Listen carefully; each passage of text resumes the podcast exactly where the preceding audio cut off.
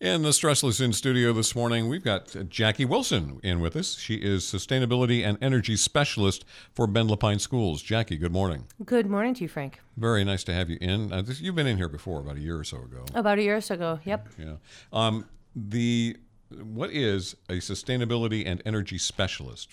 Oh, it sounds really fun. Um, there's so much that goes with that, and what's really fascinating is I did a internship recently with the U.S. Green Building Council, and there's only about 5% of school districts around the country that have this type of position. And it's really working with staff, buildings, and really just looking at operations and trying to save money and resources. So it's a way that the school districts around the country and whoever has this type of position is working with staff and students just so that they're aware of how the buildings function and how to help them function in a more efficient way where conserving resources also then puts money back into the district's pockets. Do you get to have input into new construction as well, say Caldera? Uh, not as much with Caldera, but I do. I am out of the facility development office and I'm currently working on my LEED green associate. Um, so a little bit of things like that. And certainly with our district standards, we're putting more sustainability initiatives into our standards. So when we're building buildings themselves, they're built in an efficient manner. So with Caldera, for example, we look at buildings like mile per hour and it's considered an EUI of new buildings and how they function. And so when you look at our buildings across the district, all of them have a different EUI, which is looking at square footage and all of the kilowatt and therms, which is going to be all the natural gas use. So the total energy use of a building by its square footage. So Caldera is currently at 26 right now, which is a nice low number. Generally, high schools throughout the country, when you look at their EUI, it's anywhere between 40 and 65, depending on the school. And EUI stands for? Energy use intensity. Okay. All right. Um, so a low number is better. Low number is the best number. Yeah, we're looking for like a low par if we think of it in golf terms. And so the district currently has a goal for all new construction to be at an EUI of 25. So with the construction team and the development team that's working on Bend High, they're really working on trying to get it to this low number and that's going to be looking at envelope orientation, building materials, how the um, heating ventilation is working within the school building so that it keeps a really tight envelope of the school so that when the heat is in the school, it stays within the school.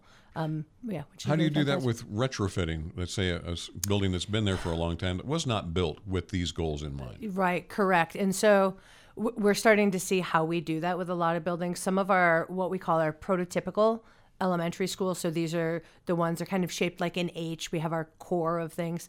A lot of those buildings, what we've been doing with um, looking at them currently is retrofitting them to LED lighting and just amazing that change in the wattage of LEDs really makes a big difference. So recently, Elk Meadow and um, Lava Ridge Elementary School have been retrofitted with LEDs, and currently we're looking at replacing all of our lighting with LED lighting and just seeing changes in our schools. Um, recently, Miller Elementary had the lights in the gym replaced LED lighting. Um, and it's no small task, one, for the staff to get in there with a scissor lift and change out the ballast and change from the fluorescent to LED. But it does make a huge difference uh, because we're looking at 240 light bulbs in that school going from like a 30 watt fluorescent to a 14 watt LED. And I was just in Miller Elementary School yesterday and talking with the um, PE teacher in there. And I was like, How's it been with the new lighting? She's like, God, it's been great. It's actually so bright. I'm only using half the lighting and even in the cafeteria. So we went from this like full lit building with these 240 fluorescent to now even half lit using half the electricity that they normally used and then only using half the lighting. So that's been big changes that we've been working on. And then we have a new, um, newer HVAC foreman who's really been looking at how our heating and ventilation works and really seeing how we can get things to be as consistent and um, energy conservation as possible. So return on investment is pretty good. It, it certainly is, and with LEDs, that's a, a, really big one. And even we're seeing with our schools when they're built to a certain um, standard that they just function in this really great way. Our newest schools that have been developed, um, Pacific Crest, uh, North Star, Silver Rail Elementary School, all also have very low EUI. So we're seeing our new construction, the buildings just function in an efficient way. And then our older buildings, as we retrofit them, we're seeing that return on investment for certain. Excellent cost savings in this. Is there are, are there educational opportunities to go along so the students understand what's happening? Yeah, there certainly are. And I just, for Miller students, created just a little math problem for all the fifth graders so they could see kind of that return on investment. I asked our lighting specialist when he put them in just kind of overview and to look at the man, uh, the people hours that were in there as well. So we're looking at 240 light bulbs changing from 30 watts to 14 when we look at what we spend on electricity what is the cost saving so they got to see we went from about $9 a day to $3 a day.